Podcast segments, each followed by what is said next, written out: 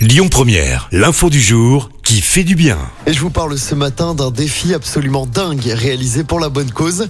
Il s'appelle Guillaume Alfitano, il est amputé d'une jambe et il s'est lancé mi-mars dans un défi hors du commun courir un marathon par jour pendant 100 jours. Il doit terminer son périple à la fin du mois de juin. Il sera d'ailleurs d'ici quelques jours dans la région. Guillaume Alfitano, 59 ans, avait été amputé à cause d'une tumeur osseuse détectée lorsqu'il était ado. Au-delà d'un défi sportif où il espère tout de même homologuer le record du monde de la plus longue distance parcourue sur une jambe en 100 jours, c'est bien pour la bonne cause qu'il s'est lancé dans cette aventure. Guy récolte des fonds pour des associations qui luttent contre le cancer dans chacune des régions traversées.